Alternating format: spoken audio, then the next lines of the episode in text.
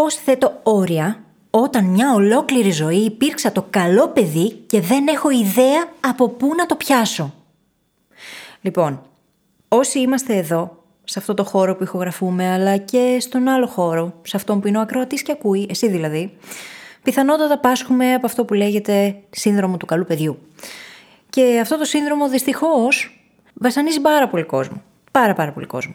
Εννοείται πως είναι άλλο το να είσαι καλός άνθρωπος και άλλο να πάσχεις από το σύνδρομο του καλού παιδιού, έτσι. Έχει να κάνει με την υπερβολή και σχετίζεται με την αυτοαξία που έχουμε και τη γνώμη των άλλων. Στα αγγλικά, το σύνδρομο του καλού παιδιού λέγεται people pleasing, δηλαδή το να προσπαθούμε να τους έχουμε όλους χαρούμενους και ικανοποιημένους. Αυτό, όπως υποψιάζεσαι ή όπως ξέρεις ήδη, δεν πάει και πάρα πολύ καλά γενικότερα, γιατί δεν γίνεται να τους έχεις όλους χαρούμενους και ικανοποιημένους και αν μη τι άλλο βασανίζεσαι για να το πετύχεις. Αυτό λοιπόν φέρνει μαζί του ένα αίσθημα εγκλωβισμού και αυτό το ερώτημα το οποίο βασανίζει τους περισσότερους από εμάς. Πώς αλλάζω όταν όλοι με έχουν συνηθίσει έτσι? Τελικά, γίνεται να θέσω όρια? Σε αυτό το επεισόδιο θα συζητήσουμε λοιπόν τα τέσσερα στάδια που χρειάζεται να περάσουμε και εδώ που τα λέμε να συνεχίσουμε να περνάμε γιατί είναι διαδικασία για να ξεκινήσουμε να θέτουμε όρια. Πάμε να τα δούμε. Αν έπρεπε να διαλέξεις ανάμεσα στα εξής. Α. Να πετύχεις όλα όσα θέλεις επαγγελματικά και οικονομικά. Β. Να είσαι χαρούμενος, υγιής και να έχεις γύρω σου ανθρώπους που σε αγαπούν. Ή Γ. Να βρεις σκοπό στη ζωή σου και να κάνεις τη διαφορά. Ποιο από τα τρία θα επέλεγες? Λοιπόν, σου έχω υπέροχα νέα. Δεν χρειάζεται να διαλέξεις. Μπορείς να τα έχεις όλα. Το θέμα είναι πώς μπορούμε να πετύχουμε όλα όσα θέλουμε, ενώ παράλληλα είμαστε ευτυχισμένοι και νιώθουμε ολοκληρωμένοι, χωρίς να πρέπει να συμβιβαστούμε. Αυτό είναι το ερώτημα που θα απαντήσουμε μαζί και μας περιμένει ένα εκπληκτικό ταξίδι. Το όνομά μου είναι Φύλλις Γαβριηλίδου και σε καλωσορίζω στο podcast μου Φιλοσοφίες. Λοιπόν, το σκέφτηκα πάρα πολύ και αποφάσισα σε αυτό το επεισόδιο να φέρω στην παρέα το φανταστικό μου φίλο, το Μενέλαο. Λοιπόν, πριν πω οτιδήποτε για τον αγαπημένο φανταστικό μου φίλο Μενέλαο, να κάνω ένα μικρό disclaimer. Οποιαδήποτε ομοιότητα με πρόσωπα και καταστάσεις είναι εντελώς τυχαία. Οκ, okay. Τελείωσε το disclaimer. Λοιπόν, ο Μενέλαος είναι από αυτούς τους ανθρώπους που στη δουλειά λέει ναι σε όλα και τρέχει όλη την ημέρα πανικόβλητος για να τα προλάβει. Δεν ακούει κανένα ευχαριστώ, ούτε και αναγνωρίζονται οι προσπάθειές του, είτε με υλικό είτε με έμπρακτο τρόπο. Στην προσωπική του ζωή, από την άλλη, είναι και λίγος σάκος του box. Παράλληλα, όλοι και όλα στηρίζονται πάνω του και νιώθει ότι έχει την ευθύνη για τα πάντα. Τα παίρνει και όλα προσωπικά. Όταν κάτι πάει στραβά, νιώθει ότι φταίει. Και αυτό, όπως καταλαβαίνεις, μάλλον δεν πηγαίνει πάρα πολύ καλά. Επίσης κάνει και κάτι άλλο το οποίο είναι πάρα πολύ γαμάτο, έτσι. Ζητάει συνέχεια συγγνώμη. Πώς σου φαίνονται όλα αυτά μέχρι εδώ? Όχι και πάρα πολύ ευχάριστα, φαντάζομαι. Τι μπορεί λοιπόν να κάνει ο Μενέλαος για να αρχίσει να βάζει όρια στους άλλους? Για να δούμε λοιπόν αυτά τα τέσσερα στάδια τα οποία σου έχω τάξει. Στάδιο νούμερο ένα. Χρειάζεται να βρει τι είναι εκείνο που δεν του αρέσει. Τι είναι εκείνο που δεν του αρέσει στην εκάστοτε κατάσταση. Βλέπεις, συνήθως δεν έχουμε πολύ ξεκάθαρα στο μυαλό μας το πού είμαστε και πού θέλουμε να φτάσουμε. Και δεν ξέρουμε και με ποιον τρόπο να αποφασίσουμε τελικά τι είναι αυτό που μου αρέσει, τι είναι αυτό που θεωρώ ότι μου αρέσει επειδή το έχω κάπως οικειοποιηθεί, επειδή αρέσει σε όλους τους άλλους. Και θα σου μιλήσω εδώ για κάτι το οποίο ίσως να μην το έχω ξανααναφέρει ποτέ. Για το εσωτερικό μας φανάρι. Και τι εννοώ τώρα? Προφανώς δεν έχουμε καταπιεί κανένα φανάρι. Αλλά φαντάσου ότι έχεις μέσα σου ένα φανάρι το οποίο έχει δύο χρώματα. Ανάβει είτε κόκκινο είτε πράσινο. Και αναφέρομαι σε αυτό που θα λέγαμε στα αγγλικά gut reaction. Όταν λοιπόν είμαστε σε καταστάσεις, εάν πραγματικά μείνουμε λίγο στην ησυχία και ακούσουμε τον εαυτό μας, θα δούμε ότι το φανάρι που έχουμε εσωτερικά ανάβει είτε πράσινο είτε κόκκινο. Το πράσινο σημαίνει ότι μας αρέσει μια κατάσταση και το κόκκινο σημαίνει ότι κάτι δεν μας αρέσει και χρειάζεται να φύγουμε μακριά. Εάν λοιπόν εσύ αρχίσεις και το κάνεις αυτό και θα πάρει χρόνο έτσι, γιατί οι περισσότεροι από εμάς δεν έχουμε μάθει να ακούμε το ένστικτό μας και τη διαίσθησή μας και τα θέλω μας και τις αξίες μας και το τι πραγματικά θα θέλαμε στη ζωή, χρειάζεται λίγο χρόνο. Αν όμως αρχίσεις να βλέπεις αυτό το φανάρι, να ακούς τι έχει να σου πει και αρχίσεις και διερωτάσαι το γιατί νιώθω έτσι. Για ποιο λόγο δεν μου αρέσει αυτό, για ποιο λόγο το φανάρι μου ανάβει κόκκινο, τότε θα αρχίσεις να εντοπίζεις πολύ καλύτερα τι είναι εκείνα που δεν σου αρέσουν στην εκάστοτε κατάσταση. Και αυτό χρειάζεται να κάνει και ο φίλος μας ο Μενέλαος εδώ. Θα σε βοηθήσει πολύ σε αυτή την ενδοσκόπηση το να κάνεις journaling. Το journaling είναι ένα εργαλείο το οποίο εγώ το προτιμώ, είναι πραγματικά πολλαπλασιαστής για τη ζωή μου. Με έχει βοηθήσει άπειρα να αποκτήσω επίγνωση, να αυτοπαρατηρηθώ, να αναγνωρίσω patterns. Και είναι κάτι το οποίο πραγματικά πιστεύω ότι μπορεί να βοηθήσει κάθε άνθρωπο. Σε κάθε περίπτωση θα σε βοηθήσει πολύ με την ενδοσκόπηση το να καταγράψεις όλα αυτά τα πράγματα. Να καταγράψεις τις απαντήσεις, το γιατί νιώθω έτσι. Τι είναι εκείνο που δεν μ' αρέσει σε αυτή την κατάσταση ακριβώς. Το δεύτερο στάδιο τώρα είναι ότι χρειάζεται ο Μενέλαος να ορίσει τι θέλει από την εκάστοτε κατάσταση. Αφού είπαμε λοιπόν τι δεν μας αρέσει, χρειάζεται να αποφασίσουμε και τι θέλουμε. Πώς μοιάζει η κατάσταση αυτή ιδανικά. Τι θα ήθελες να κάνεις εσύ ή ο Μενέλαος σε αυτή την κατάσταση. Και εδώ χρειάζεται να βάλουμε και λίγες λεπτομέρειες έτσι, να το οραματιστούμε πραγματικά. Πώς μοιάζει η κατάσταση αυτή στην οποία θέλω να βρίσκομαι ιδανικά. Και αυτό είναι σημαντικό γιατί χρειάζεται να ξέρεις ποιο είναι το σημείο α, η αφετηρία σου δηλαδή, τι είναι εκείνο που δεν σου αρέσει στην προκειμένη στην κατάσταση. Έπειτα να ορίσεις το σημείο β, δηλαδή πώς μοιάζει η ιδανική κατάσταση, για να δεις τι χρειάζεται να γίνει για να πας από το α στο β. Τι χρειάζεται να γίνει για να καλύψεις την απόσταση ανάμεσα σε αυτά τα δύο σημεία στη ζωή σου. Τι χρειάζεται λοιπόν να γίνει για να φτάσεις εκεί, από το α στο β. Και πάλι χρειάζεται εδώ να τα καταγράψεις όλα αυτά. Δεν αρκεί να τα σκεφτόμαστε. Οι σκέψεις είναι όπως και τα λόγια, αέρας. Αν καταγράψεις κάτι, γίνεται χειροπιαστό και μπορείς να το παρατηρήσεις και να σκεφτείς πάνω σε αυτό. Θα σε βοηθήσει πάρα πολύ λοιπόν η καταγραφή.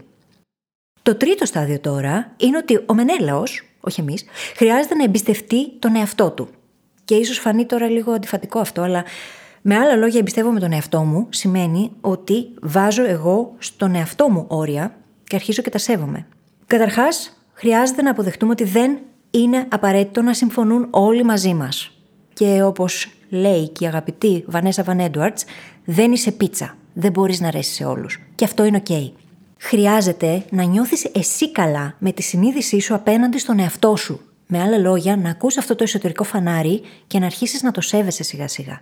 Να αρχίσεις να κινείσαι με βάση τις απαντήσεις που σου δίνει. Κόκκινο, πράσινο. Και θα σε βοηθήσει σε αυτό μια απλή ερώτηση, αν και όχι εύκολη, στην απάντησή της. Αν αγαπούσα τον εαυτό μου, πραγματικά αν τον αγαπούσα, θα το επέτρεπα αυτό. Θα το δεχόμουν. Αυτή η ερώτηση είναι λίγο βαριά και είναι δύσκολη να την απαντήσεις στην αρχή. Θα βοηθήσει όμως αν το κάνεις γραπτός και θα βοηθήσει το να αρχίσεις να την απαντάς συστηματικά. Και επειδή ακριβώς είναι υποθετική, αν αγαπούσα τον εαυτό μου, δεν λέμε πουθενά σε κανένα σημείο ότι αφού αγαπάω τον εαυτό μου, θα το δεχτώ αυτό. Γιατί υπάρχει περίπτωση να μην νιώθεις και πάρα πολύ αγάπη αυτή τη στιγμή απέναντι στον εαυτό σου, από τη στιγμή που η αυτοαξία σου ορίζεται απ' έξω. Χρειάζεται να τη βρεις αυτή την αυτοαγάπη.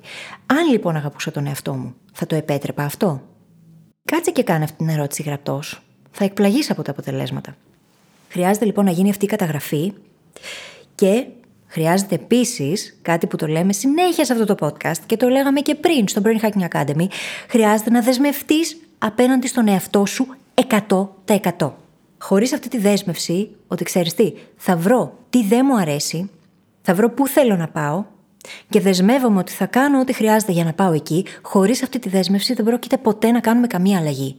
Και ο φίλος μας ο Μενέλαος, δυστυχώς, αν δεν δεσμευτεί, θα συνεχίσει να υποφέρει. Και θα συνεχίσει να προσπαθεί να τους έχει όλους χαρούμενους και ικανοποιημένους με κόστος τη δική του προσωπική ευτυχία. Και στάδιο νούμερο τέσσερα. Χρειάζεται να βρει το πιο απλό και εύκολο επόμενο βήμα. Τα είπαμε και σε προηγούμενο επεισόδιο αυτά. Έχουμε την τάση να σκεφτόμαστε το τελικό και να νομίζουμε ότι χρειάζεται να κάνουμε τεράστιες αλλαγές, να κάνουμε άλματα ολόκληρα. Όχι. Χρειάζεται να κάνεις το πιο απλό και εύκολο επόμενο βήμα, ακόμα και αν αυτό σημαίνει ότι θα πάρεις το ποτήρι από εδώ που είναι και θα το πας εκεί. Γιατί μέσα από τα απλά και εύκολα βήματα θα χτίσεις momentum. Και αυτό το momentum θα σου δώσει όθηση για να κάνεις και τα επόμενα βήματα. Και επίσης θα κάνει ένα πολύ ισχυρό self-signaling με τον καιρό. Ότι πλέον είσαι το άτομο που αναλαμβάνει δράση και αλλάζει τις καταστάσεις. Κάνει τα βήματα και φεύγει, απομακρύνεται από το σύνδρομο του καλού παιδιού. Ποιο είναι λοιπόν το πιο εύκολο και απλό όχι που μπορείς να πεις.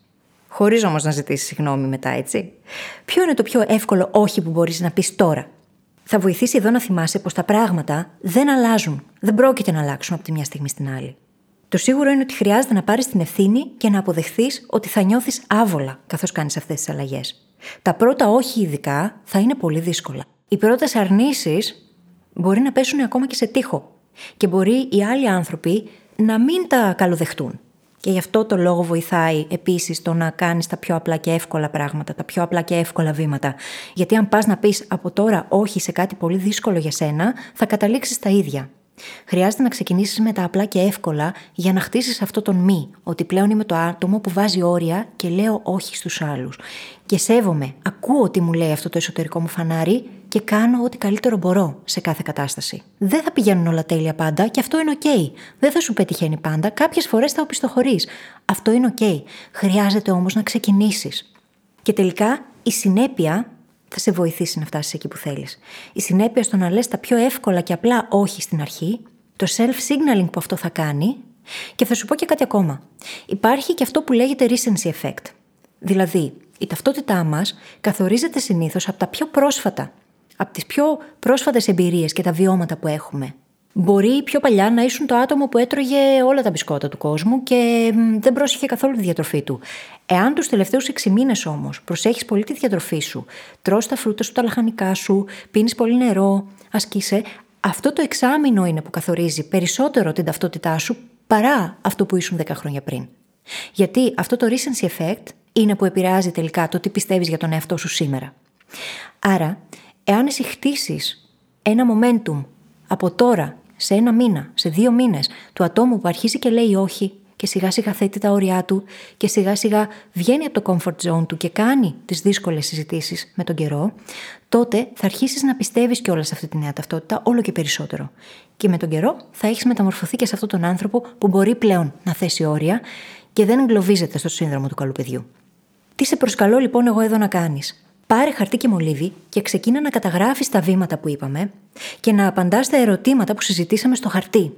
Κάνε συστηματική καταγραφή. Μην περιμένεις απλά να τα θυμάσαι, μην περιμένεις να δεις την πρόοδό σου ή να αναγνωρίζεις τα patterns έτσι μόνο επειδή απλά τα σκέφτεσαι και τα θυμάσαι ή μπορεί να τα συζητάς που και που.